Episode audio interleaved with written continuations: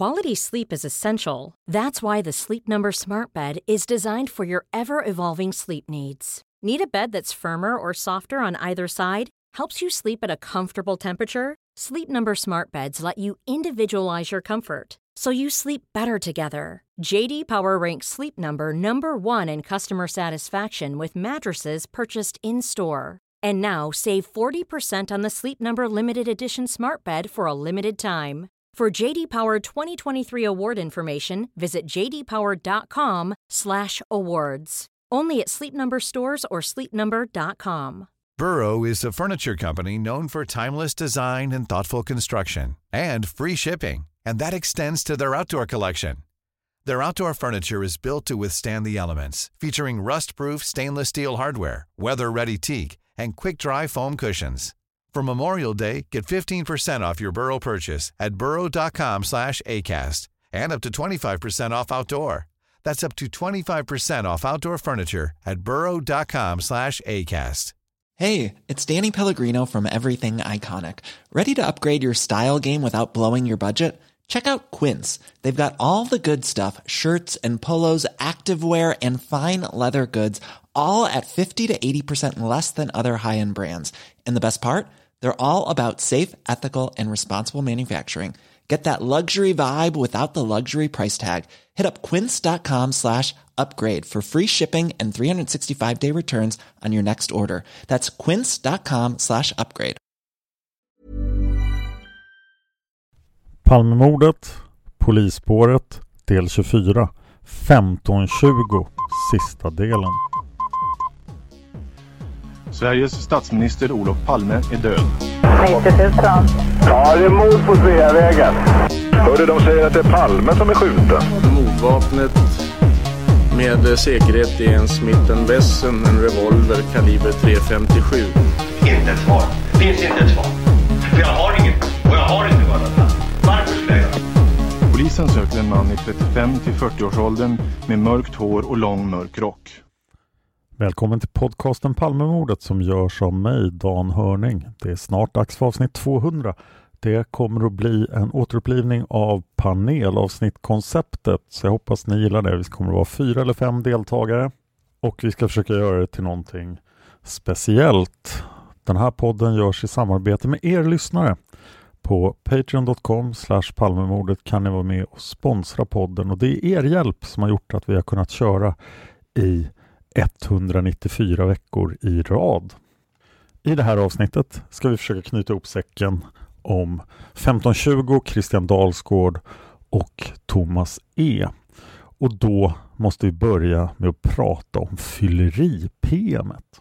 Jag nämnde i första avsnittet, alltså Polisspåret del 22, att Christian Dalsgård hade omhändertagit folk enligt lagen om omhändertagande av berusade flera gånger under mordkvällen och det leder fram till den mystiska gåtan fylleri-PMet. Men nu citerar jag från Inuti labyrinten av bröderna Putiainen.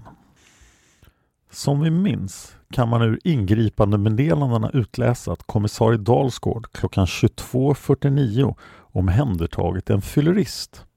I PMet som vi läste upp i första avsnittet så sa han Vi i radiobil 1520 inspekterade under kvällen ABAB samt besökte olika platser i distriktet som kända oroshärdar. Vi avvisade en mycket ska jag hoppa lite i förhöret. På Klarabergsgatan vid Åhléns omhändertog vi en notorisk biltjuv för LOB. Senare, vi beordrade en fotpatrull att omhändertaga en berusad yngling för LOB. Ynglingen hade somnat vid hissarna vid ingången till centralstationen Klarabergsviadukten. Vid 23-tiden åkte vi till Kungsträdgården. Dalsgård var alltså inblandad i omhändertagandet av två fyllerister på mordkvällen. På IM-listan finns dock bara ett av dessa ingripanden registrerat. Varför Dalsgård kontaktat sambandscentralen är endast ett av fallen är en öppen fråga, säger bröderna Putiainen. Ingen har nämligen frågat honom om detta. Däremot har man frågat varför fylleriimet var oavslutat i flera timmar och också undrat över vilket av Dalsgårds två ingripanden det avser. För det här ärendet har alltså inte avslutats utan det pågår fortfarande när Palme mördas. Bröderna Putiainen fortsätter. De här frågorna kom upp i rättegången mot tidningen Proletären där Dalsgård försökte förklara sig. Så citat Dalsgård. Vi var bland annat på T-centralen som är tillhåll fredagskvällar och där låg en ung fyllerist i en hiss. Vi meddelade ledningscentralen att här ligger det en fyllo. Men här kommer en fotpatrull som tar hand om den. Av någon anledning blev detta IM inte avfört. Jag hade själv kört upp ett fyllo tidigare. Det är alltså felaktigt att säga att vi inte kör fyllerister i kommissariebilar. Vi gör alla former av arbetsuppgifter som faller. Det var en notorisk biltjuv som vi såg visa ett särskilt intresse för en Mercedes utanför Åhléns någon halvtimme tidigare som vi körde in till Ö Norrmalms polisstation.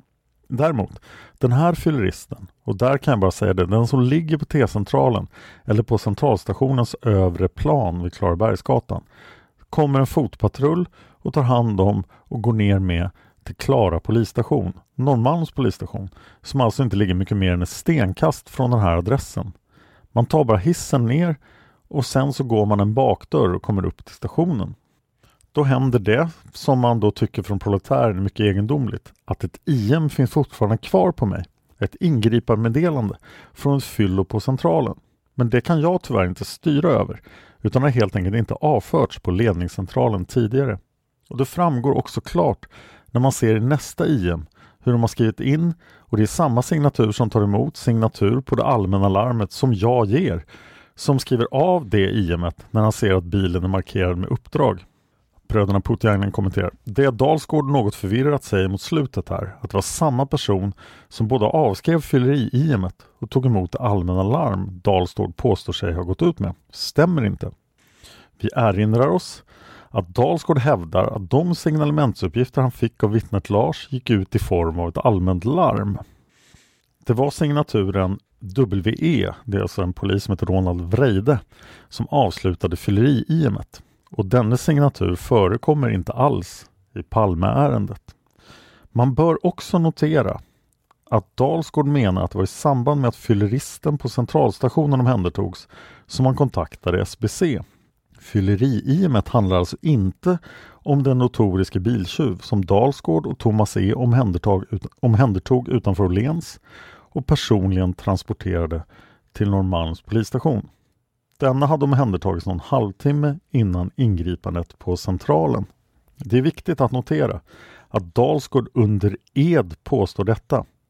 Det förhåller sig nämligen så att enligt en rapport som skrevs på arrestavdelningen vid Norrmalms polisstation infördes den notoriska biltjuven av Dalsgård och Thomas E klockan 22.55.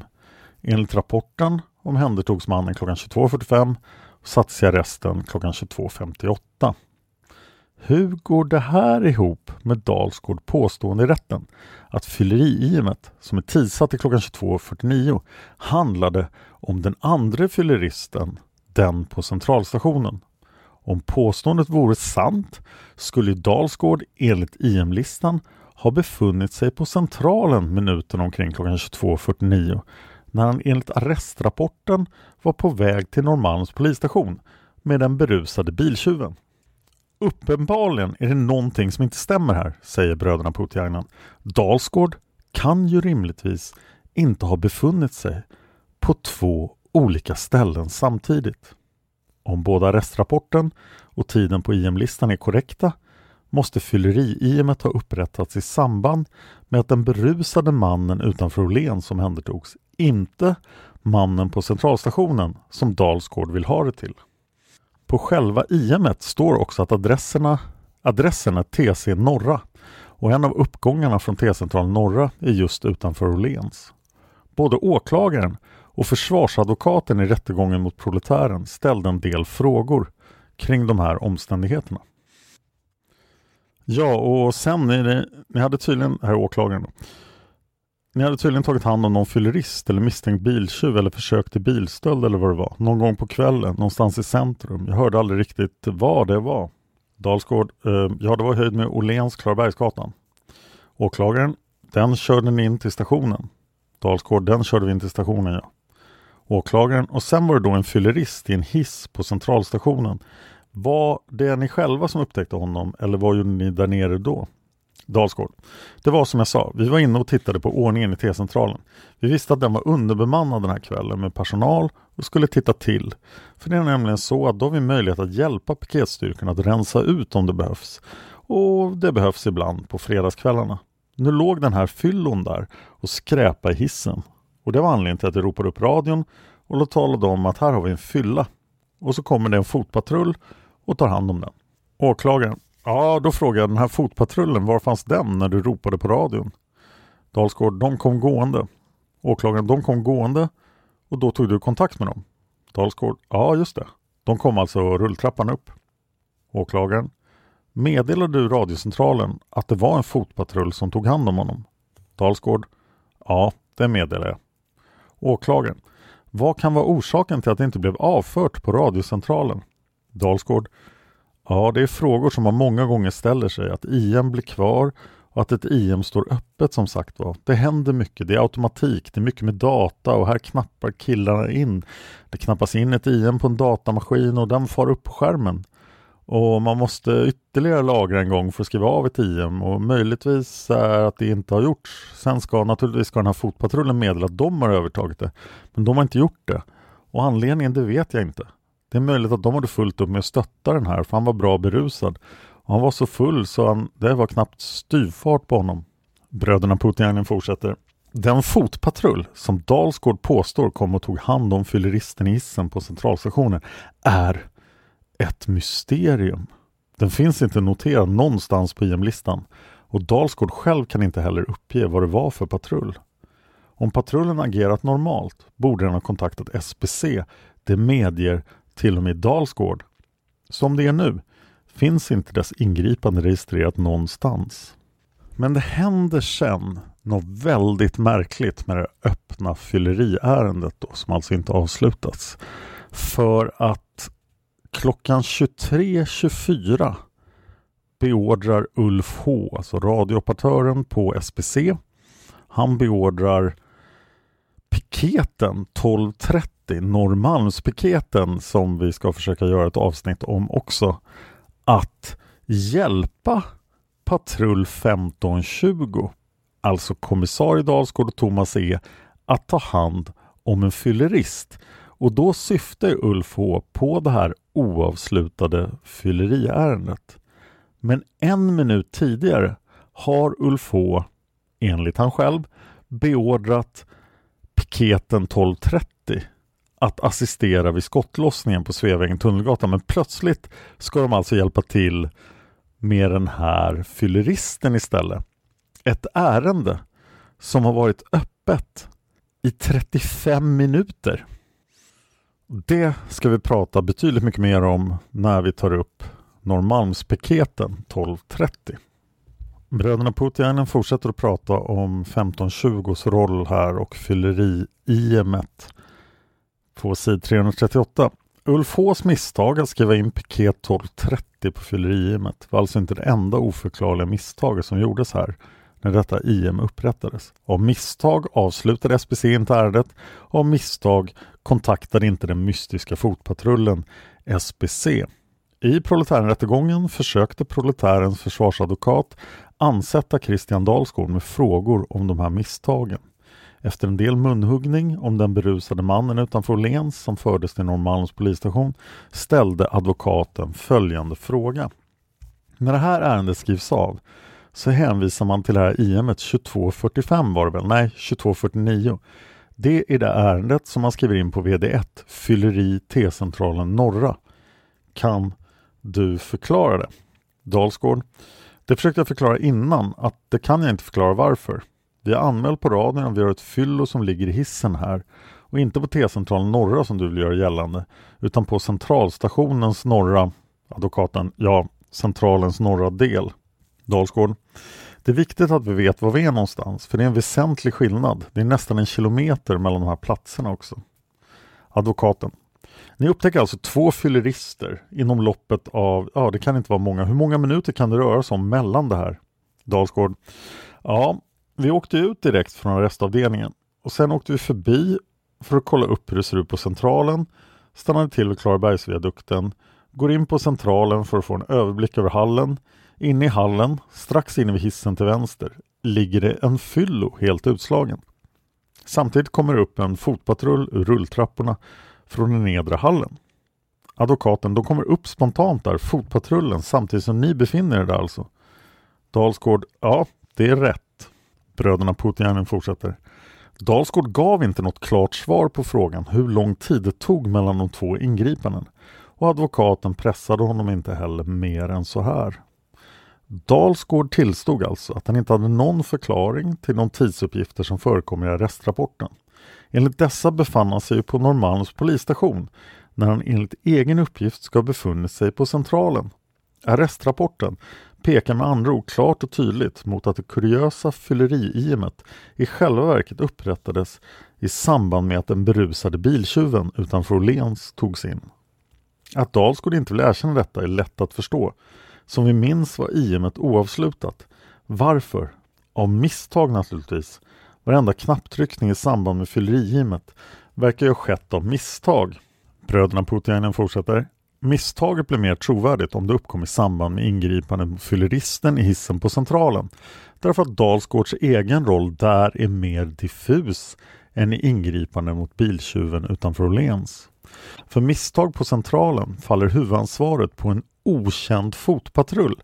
För misstag vid Åhléns faller huvudansvaret på Dalsgård och blir därmed både svårare och mer genanta för honom att bortförklara. Även Thomas E, chauffören i Dalsgårds bil, hördes av tingsrätten i Göteborg. Tyvärr så besvärades han av dåligt minne. De enda detaljer han kunde dra sig till minnes var sådana som kunde bekräfta de uppgifter Dalsgård lämnat i rätten före honom. Och här är då från rättegången i Göteborg. Åklagaren, vill du då berätta hur den här tjänstgöringen gick till från det ni började och fram till ja, när mordet inträffade och strax efter? Thomas E. Ja, min minnesbild är väl kanske inte så god där som Dalsgårds är. Och då frågar sig bröderna Putin, har Thomas E fått ta del av Dalsgårds vittnesmål innan han själv ska vittna? Den här kommentaren är jättekonstig. Varför har Thomas E hört det? Men han fortsätter. Måste jag väl säga, med tanke på den tid som har förflutit här emellan. Men det kan nog stämma de här uppgifterna om att jag minns att vi gjorde några ingripanden på kvällen Bland annat ett som Dalsgård har talat om. De ingriparna, något fylleri på T-centralen och eventuellt någon fyllerist i närheten av, eller om det var tvärtom, centralstationen och T-centralen vid två tillfällen. Samt då att vi, Dalsgård, då i egenskap av kommissarie skulle kontrollera den här Kungsträdgården. Det vi gjorde övrigt för ingripanden under kvällen, det har jag ingen minnesbild av. Bröderna Putiainen reflekterar. Oförenliga tidsuppgifter, mystiska fotpatruller, misstag hit och dit och minnesluckor. Det är sånt som behövs när man inte talar sanning. Mot denna bakgrund kan man starkt misstänka att fylleri-IMet lämnades oavslutet med avsikt efter det att Dalsgård och Thomas E fört den berusade biltjuven utanför Åhléns till arresten på Norrmalm. Skedde det här för att kommissarie Dalsgård formellt skulle vara upptagen därför att någonting stort var i görningen som krävde hans odelade uppmärksamhet bad Dalsgård, säger bröderna Putjärnen, av någon för oss okänd anledning om assistans.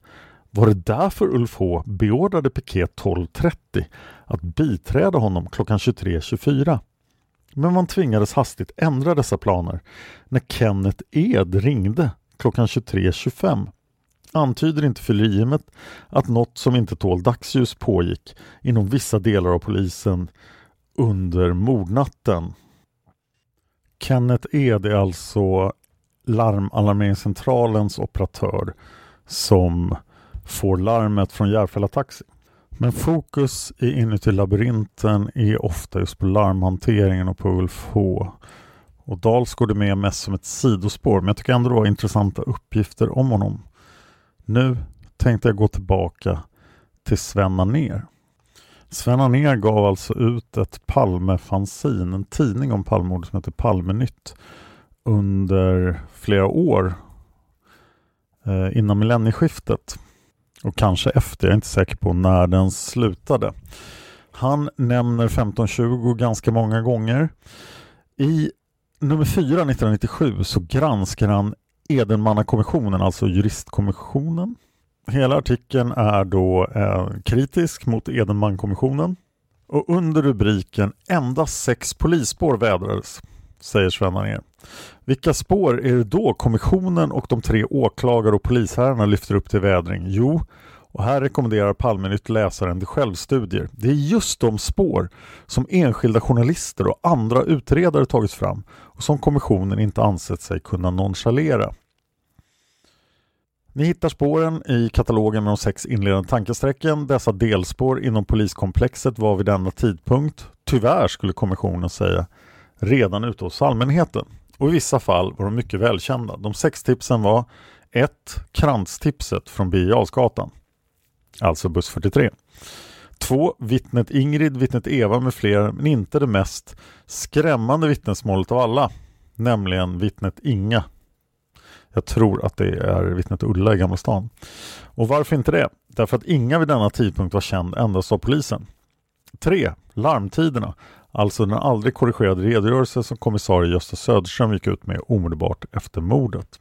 4 polisbil på David Bagares gata. Det är kommissarie Dalsgårds bil och dess odyssé över Brunkebergsåsen. Hela denna story presenteras utförligt och dramatiskt av Lars Borgnäs i kanalens epokgörande radiorapportering den 28 oktober 1987, så den kunde kommissionen inte gärna hoppa över. 5 är vattenläckan om polisman E och 6 är den märkliga bilresan, alltså polisman L. Men Sven ner är då mest upprörd över att han inte har tagit upp polisman A.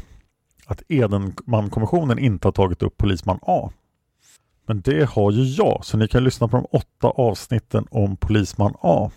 Sven ner nämner mest Dalsgård när Dalsgårds uppgifter bekräftade Söderström har sagt. För ner har en väldigt nära relation till Gösta Söderström som vi kommer återkomma till.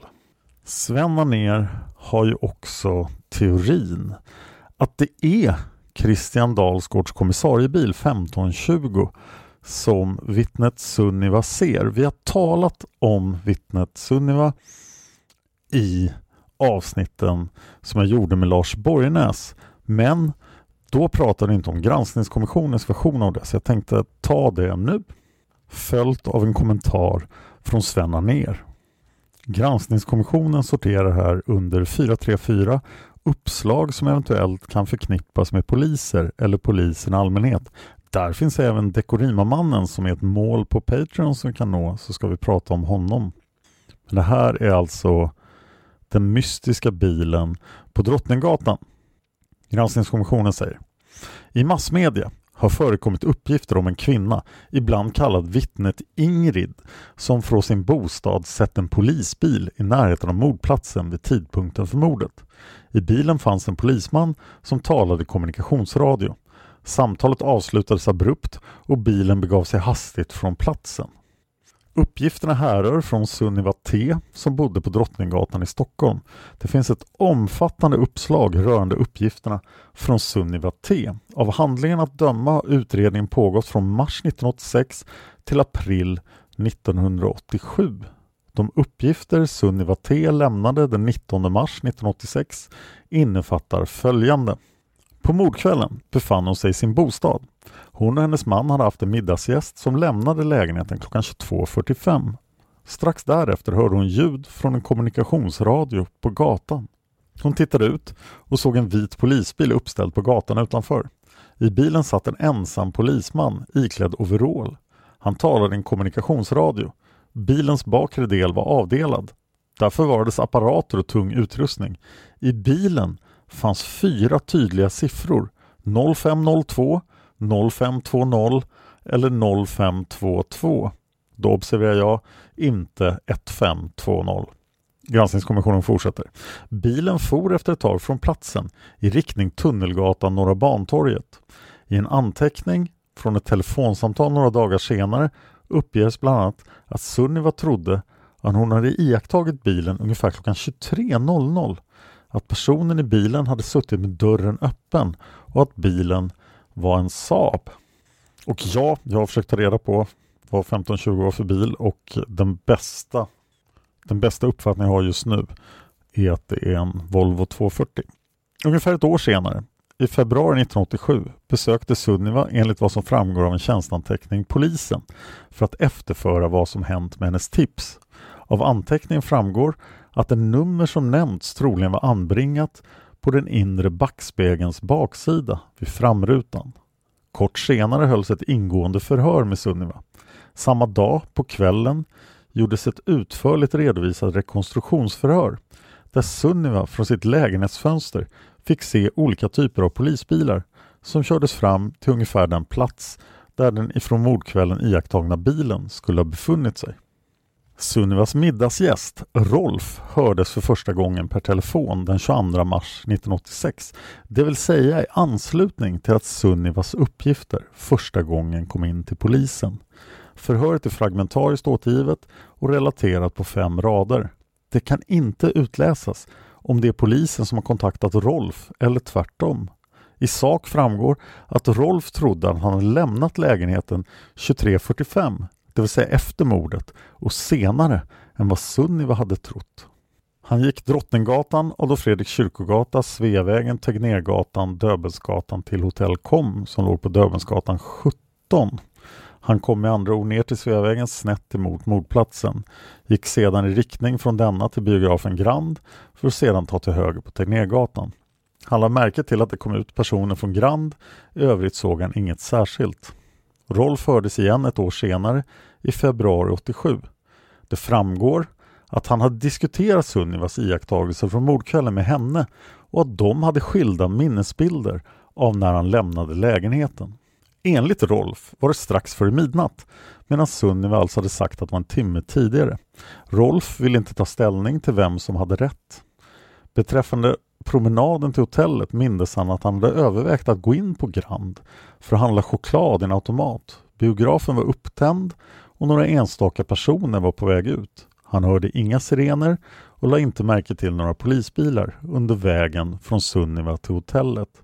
Av en kontroll med Peter O på biograf, biografen framgick att sista filmen hade slutat 23.40 och att foajén borde ha släckts ungefär 23.55. Från samma tid finns en delvis svårbegriplig anteckning avseende Sunnivas make. Denne sägs vara uppfattning att Rolf gick ungefär klockan 23. Han sysslade därefter med disken och gjorde inga iakttagelser motsvarande de som hustrun redovisat. Hon nämnde inget om vad hon sett förrän dagen efter då de fått nyheter om mordet. It's that time of the year. Your vacation is coming up. You can already hear the beach waves, feel the warm breeze, relax and think about work. You really, really want it all to work out while you're away. Monday.com gives you and the team that peace of mind. When all work is on one platform and everyone's in sync, things just flow wherever you are. Tap the banner to go to Monday.com. If you thought the only way to get a more defined jawline with natural looking results was through surgery, think again. Juvederm Volux XC is a non surgical injectable gel filler that improves moderate to severe loss of jawline definition and can help you achieve natural looking results with little downtime. Even better, this improved definition lasts up to one year with optimal treatment. No maintenance required. Improve jawline definition for a smooth, sculpted look with Juvederm Volux XC. For important safety information and to find a licensed specialist, visit juvederm.com. That's J U V E D E R M.com. Not for people with severe allergic reactions, allergies to lidocaine, or the proteins used in Juvederm. Common side effects include injection site redness, swelling, pain, tenderness, firmness, lumps, bumps, bruising, discoloration, or itching. There's a risk of unintentional injection into a blood vessel, which can cause vision abnormalities, blindness, stroke, temporary scabs, or scarring. Talk to a licensed specialist to find out if it's right for you. Quality sleep is essential. That's why the Sleep Number Smart Bed is designed for your ever evolving sleep needs. Need a bed that's firmer or softer on either side? Helps you sleep at a comfortable temperature? Sleep Number Smart Beds let you individualize your comfort so you sleep better together. JD Power ranks Sleep Number number 1 in customer satisfaction with mattresses purchased in-store. And now save 40% on the Sleep Number limited edition smart bed for a limited time. For JD Power 2023 award information, visit jdpower.com/awards. Only at Sleep Number stores or sleepnumber.com. Förhören och rekonstruktionen från februari 87 följdes upp av en omfattande utredning om vilka vaktbolag som hade uppdrag i närheten av Sunnivas bostad och vilka bilar som kunde ha befunnit sig på platsen. Det framgick bland annat att Svensk bevakningstjänst hade bevakning av Centralbadet som låg i närheten. Det var relativt vanligt med utryckning dit. Centralbadet tillsågs därutöver med jämna mellanrum, bland annat på grund av att uteliggare ofta sökte natthärbärge där och då förorsakade störningar. I en faktasammanställning från april 87 över utredningen avseende svensk bevakningstjänst drog Palmeutredningen slutsatsen att bevakningsbilar från firman tog ha förekommit vid rikliga tillfällen på Drottninggatan 88 under mordkvällen och natten. Det av Sunniva beskrivna beteendet, sättet att parkera och avrapportering via radio efter utförd tjänsteuppgift stämde med hur företagets väktare kunde agera på platsen. Efter sammanställningen nedtecknade utredningsmännen följande bedömning. Vår egen bedömning, efter att ha jämfört och analyserat uppgifter från Sunniva kontra bevakningspersonal från Svensk bevakningstjänst, blir att det med stor sannolikhet bör ha varit ett av företagets bevakningsfordon som Sunniva observerat på Drottninggatan vid aktuell tidpunkt. Det framgår av sammanställningen att Palmeutredningen inte har lyckats identifiera vilken av Svensk bevakningstjänst väktare Sunniva i så fall skulle ha sett. Det fanns flera möjliga alternativ. Detta tog i sin tur få ses mot bakgrund av att Sunnivas iakttagelse inte närmare kunnat tidsbestämmas. Sammanfattande anmärkningar. Detta uppslag är från mars 86 då Sunniva första gången lämnade uppgifter till mordutredningen. Det finns inget i materialet som talar mot att Sunniva gjort de iakttagelser hon redovisat. Hennes uppgifter är på många sätt detaljerade, konsistenta och synes inte innehålla några motsägelser. När det gäller tidpunkten talar fakta snarast mot middagsgästens antagande. Denne borde med tanke på vad han uppgivit om förhållandet under vandringen till hotellet ha lämnat lägenheten i sån tid att han kom ner på Sveavägen innan mordet begicks. Men det finns också ett antal skäl till att bedöma tipset med försiktighet. Tidpunkten är och förblir oklar. Även om middagsgästen skulle ha misstagit sig på tiden kan Sunniva har gjort sin iakttagelse en längre tid efter det att gästen gick än hon själv trodde. Det finns i alla händelser inget att hänga upp en preciserad tidpunkt på.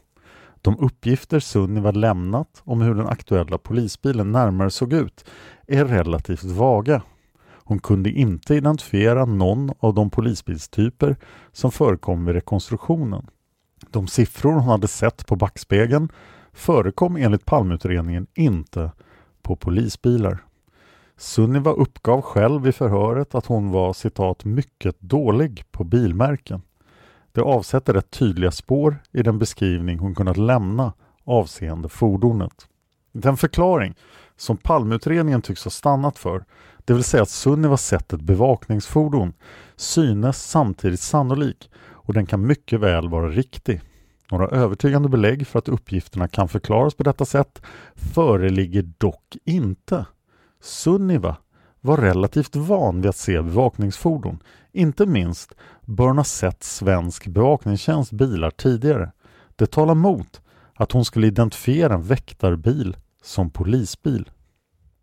Av förhöret med henne framgår vidare att hon skilde mellan ljusa och mörka polisbilar.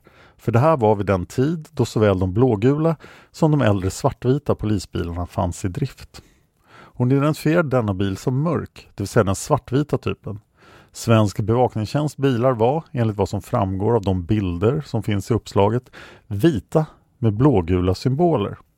Man kan tänka sig att de förväxlas med de nya polisbilarna, men knappast med den äldre modellen som Sunniva sa sig ha sett. Det är kort sagt en fullt möjlig men inte alldeles uttömmande förklaring som Palmeutredningen fastnat för.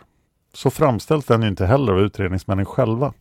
Det förtjänar också understrykas att Palmeutredningen trots ingående utredning alltså inte lyckas få fram vilken bevakningsbil och vilken väktare Sunniva i så fall skulle ha sett. De utredningsåtgärder som vidtogs i mars 86 inskränkte sig till samtal med Sunniva och Rolf samt en allmän kontroll av var diverse polisfordon befunnit sig. Det tycks som om utredarna lagt tipset i handlingarna efter det att de ansett sig kunna konstatera att det inte kunde ha varit någon polisbil. Utredningen i detta skede ter sig grund, illa dokumenterad och bitvis uppenbart bristfällig. Det gäller till exempel den första kontakten med Rolf som resulterade i en fragmentarisk förhörsanteckning. Av dokumentationen att döma tillfrågades han inte om han hade sett några polisbilar, vilket han borde ha gjort om han gått den angivna vägen vid den angivna tidpunkten. Detta är ännu en illustration till polisarbetets brister vid denna tid. Och Lars Borgnäs är mycket kritisk till hur det här hanterades och det kan ni höra mer om i de avsnitten när jag pratade walkie-talkies med honom. Men det är också Sven Aner. Han kommenterar följande. De siffror Ingrid såg, alltså Sunniva, enligt vad hon berättade för mig var 520. Det vill säga hon uppfattade endast de tre sista siffrorna i ett fyrsiffrigt nummer. 520 har i debatten jämförts med kommissarie Dalsgårds polisbilsnummer 1520. Men den eventuella parallellen drar inte kommissionen. Aner påpekar också att både Almblad och Ingvar Eriksson säger att väktaren har identifierats och hört och den utpekade väktaren själv förnekar att det var han som Sunniva såg. Det kan ni läsa mer om i Palmenytt nummer 11 från 2000. Till slut säger Sven ner Polisarbetets brister. Jo, det går att säga. I själva verket rör sig om avsiktligt grov förvanskad dokumentation. Fallet Sunniva och dess osannolika handläggning från utredande polisers och inte minst åklagarens sida borde självfallet ha lett till att en kommission hade anmält fallet Sunniva till någon rättsvårdande instans, till exempel JK, men inte gärna riksåklagaren eftersom Almblad blivit riksåklagarens man. Vad kommissionen borde ha gjort hade givetvis varit att inge en anmälan till någon lämplig rättsvårdande instans om någon sån hade stått att finna med innebörd att i fallet Sunniva har uppenbarligen polis och åklagare samarbetat genom att på osannfärdiga grunder vifta bort vittnet Sunniva. Så sker inte. Kommissionen ger polisen en liten skrapa men låtsas aldrig misstänka polisiär kriminalitet. Jag samarbetar med en grupp av fyra väldigt palmintresserade människor som gillar att förbli anonyma. De har diskuterat 1520 en hel del och en teori som kom fram då är att Sunniva kanske ser 2550. En annan polispatrull, nämligen hundföraren Arnström. En hundförare skulle kunna ha overall 1520 är ju två personer men Sunni var tydlig med att det bara är en person. Han har overall, tidpunkten och att bilen svänger ner mot Norra Bantorget. Allt det går emot det vi känner till om 1520, säger min expert, som vid denna tid iakttas av vittnen i Kungsträdgården. När det gäller sifferkombinationen hon tror sig ha sett noterar man likhet med bilnumret som Hångelin tycker sig minnas. Hångelin är alltså taxichauffören från blicken. Han ser en man hoppa in i en blå Volkswagen Passat och det gör att polisen letar efter flyktbilen. Och de här bilnumren slutar med 502, 509 och 502. Mina experter lyckades också lista ut, eller berätta för mig i alla fall, det visste jag inte om, att det var Christian Dalsgård som säger till hundföraren Arnström i 2550 att det inte är någon idé att spåra med hund. Jag visste förut att just hundföraren får instruktionen att det inte är någon idé att spåra med hund, men det är Christian Dalsgård som säger det till honom. Och här vet jag att det finns hundmänniskor bland er lyssnare. Vet ni om det hade funnits någon poäng med att faktiskt spåra med hund? Man tänker sig att det är ganska svårt. Det har gått ett tag, det är massor av folk som rör sig på stan. Vi vet inte vad det är för hund han har med sig, om det är en vakthund eller om det är en spårhund. Det borde lämpligtvis vara en spårhund. Det skulle kunna vara en knarkhund till exempel som ska vara med vid tillslaget vid oxen eller liknande. Men om det var en sökhund som skulle kunna spårat där. Hade det varit meningsfullt? Den frågan lämnar jag till er lyssnare. Det finns en uppgift från juristkommissionen när Gösta Söderström pratade och då berättade Gösta Söderström att han såg att Christian Dalsgård talade med Arnström och att han inte, inte reagerade på det. Juristkommissionens rapport säger en hundpatrull beordras till brottsplatsen klockan 23.36. Eftersökning med hund bedöms som utsiktslös eftersom många personer har rört sig kring brottsplatsen. Och då tänker man ju att hundföraren kanske vet om det är meningsfullt eller inte. Han behöver inte få Christian Dalsgårds instruktioner för att veta om man ska söka med hunden eller inte. Expertgruppen har försökt kontakta Arnström men han var inte intresserad av att svara på frågor. Vi vet också inte om hundar användes eller inte när Humlegården genomsöktes. Det är en stor park som ligger då i flyktvägen om man tror att flyktvägen gick över Snickarbacken. Men även om man fortsatte framåt från David Bagares gata. En sak som jag själv har funderat ganska mycket på är om nu 1520 är där så tidigt, borde inte Dalsgård och Thomas E se gärningsmannen? Och när man sätter sig ner och gör noggranna tidsbedömelser över allt det här, då kommer man fram till frågan hur länge väntade vittnet Lars? För om han väntade ett tag, ni kommer ihåg Yvonne och den springande mannen avsnittet. Om han väntar ett tag, då blir allt det här mycket trovärdigare. Men om Lars springer omedelbart, som han ju själv sa på Palmevandringen, då blir tiderna märkliga. Och då slog det mig när jag gick där uppe vid mordplatsen. Om gärningsmannen sprang ner för David Bagares gata till Regeringsgatan, borde inte Christian Dalsgård ha sett honom? Jag tänkte er nu som en avslutning på avsnitten om 1520 få en stream of consciousness direkt från diskussionerna som vi har om sånt här. Så där kommer jag inte vidare förklara, jag kommer bara att dra det rakt av. Man kan nog räkna på det där med utgångspunkt att Lars springer direkt när gärningsmannen är på krönet och att gärningsmannen sen springer norrut på Regeringsgatan. Och att Lars går ner för David Bagares gata och möter 1520 halvvägs. Men var är då 1520 under tiden gärningsmannen springer mellan David Bagares gata och trapporna vid Snickarbacken? Man undrar också hur mörkt det är. Vad har till exempel Robrant och Samson att säga om gärningsmannens löptur längs Regeringsgatan? För som jag förstår det rör sig alla norrut. Finns deras förhör med i materialet från Leopold så kanske man kan hitta något där. Vi, ja, nytt ämne. Vi kan väl utgå ifrån att Söderström inte var på plats när Leif ringer. Den saken är väl ganska säker. Ja, någon skrev det här innan ser jag nu. Kommer Söderström dit strax efter att Leif avbryter samtal efter cirka 90 sekunder. Och Leif är alltså vittnet som försöker ringa in och inte lyckas komma fram från sin biltelefon. Och en möjlighet är att han avbryter sitt samtal när, när, eh, när Söderström kommer, för då är ju polisen på plats. Lars kan ju minnas lite fel också förstår att ni som träffat honom kanske tycker att han känns helt säker på sin minnesbild. Ja, det känns åtminstone lite mer rimligt. Söderström har väl blåljuset på sig. Egentligen som att Leif kanske lägger på när han inte får svar dessutom. Så kan det vara. Den här tidsfrågan är för mig den absolut största knuten i det här fallet. Han har kopplats för att tala med polisen, precis. Och ingen anledning att hänga kvar i luren om polisen kommer till platsen. Så tidigare än så kan inte Söderström ha kommit. Och hade han kommit när han fortfarande snackar med Teir så hade han väl nämnt det. Oj, många händer. Jag vet inte om Teir sitter och lyssnar när han väntar. Det är väl hon som spelar in det i alla fall. Det andra som kanske talar för att Lars stannar kvar en stund är Lisbets observation av en man som stirrar på en inifrån gränden en stund efter mordet. Stöd kanske lite av Skandiamannen också. Ja, inte hon själv. Och lite av Lars som säger att han tittar ner mot mordplatsen och funderade på om han skulle gå dit eller följa efter.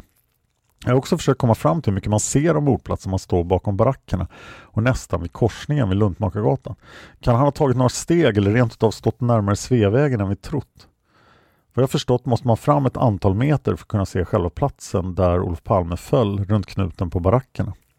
Självklart, men redan där brister Lars möte med Yvonne. Jag brukar ha svårt att hålla hela kedjan i huvudet. Du staplade upp allt för mig här i tråden i våras. Har vi kollat för möjligheterna för någon form av maskhål. Lars säger väl att efter att han hört skotten ser han någon falla in i bild. Gärningsmannen ser han inte förrän denne passerar Luntmakargatan. Då smyger Lars fram till Kulturhuset och efter det han ska titta ner mot Sveavägen. Men mötet med Yvonne är lite oklart. Om han ska se någon falla in i bild så kan han inte stått så nära Luntmakargatan. Även parets uppgifter om det är trappan eller inte och var de möter poliserna. Det ser han nog när han står i sydvästra hörnet av korsningen. Ja, jag ska inte ge mer av det där. Men det är sådana diskussioner vi har när vi försöker lista ut detaljerna här. Och jag kommer presentera en hel del analyser när vi kommer till då larmen och tidsplanen. Men det är senare avsnitt. Jag har fått hjälp av en dansk lyssnare att läsa danska iTunes-recensioner. Jag vill gärna ha iTunes-recensioner men jag har svårt att se de som inte är i Sverige. Men jag har fått två stycken i Danmark. Först från X fan 1. Han ger podden tre stjärnor. Blandad kompott. Fyra stjärnor för innehåll och upplägg. Två stjärnor för utförande och framförande. Jag misstänker personligen att han har lyssnat mycket på de tidiga avsnitten som jag inte kan göra någonting åt. Eh, där jag, ljudkvaliteten inte var lika bra som den är nu. Nästa danska recension kommer från Edvardo Aland. Fem stjärnor, alltid intressant. Palmemordet av Dan Hörning, alltid intressant, spännande och lärorikt. Allt annat än full poäng skulle kännas konstigt. Så varför var de danska iTunes-recensionerna på svenska?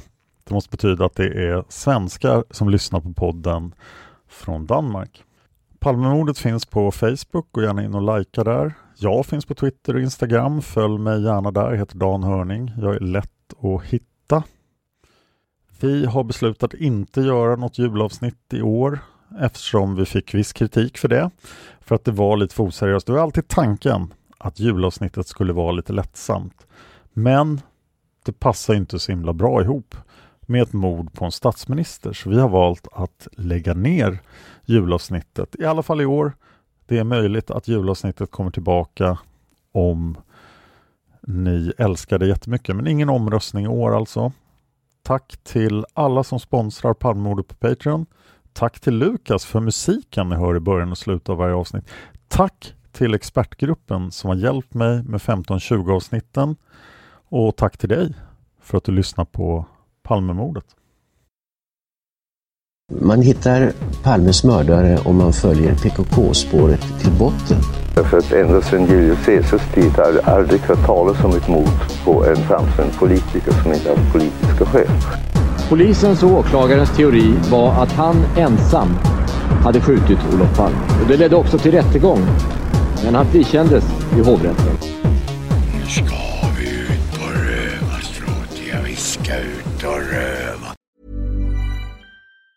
Normally being a little extra can be a bit much. But when it comes to healthcare, it pays to be extra. And United Healthcare makes it easy with Health Protector Guard fixed indemnity insurance plans. Underwritten by Golden Rule Insurance Company, they supplement your primary plan, helping you manage out of pocket costs without the usual requirements and restrictions like deductibles and enrollment periods. So when it comes to covering your medical bills, you can feel good about being a little extra. Visit uh1.com to find the Health Protector Guard plan for you. Hi, I'm Daniel, founder of Pretty Litter. Cats and cat owners deserve better than any old fashioned litter. That's why I teamed up with scientists and veterinarians to create Pretty Litter. Its innovative crystal formula has superior odor control and weighs up to 80% less than clay litter. Pretty Litter even monitors health by changing colors to help detect early signs of potential illness. It's the world's smartest kitty litter. Go to prettylitter.com and use code ACAST for 20% off your first order and a free cat toy. Terms and conditions apply. See site for details. Hey, it's Paige DeSorbo from Giggly Squad. High quality fashion without the price tag? Say hello to Quince. I'm snagging high end essentials like cozy cashmere sweaters, sleek leather jackets, fine jewelry, and so much more. With Quince being 50 to 80% less than similar brands. And they partner with factories that prioritize safe, ethical, and responsible manufacturing. I love that. Luxury quality within reach. Go to quince.com slash style to get free shipping and 365 day returns on your next order. Quince.com slash style.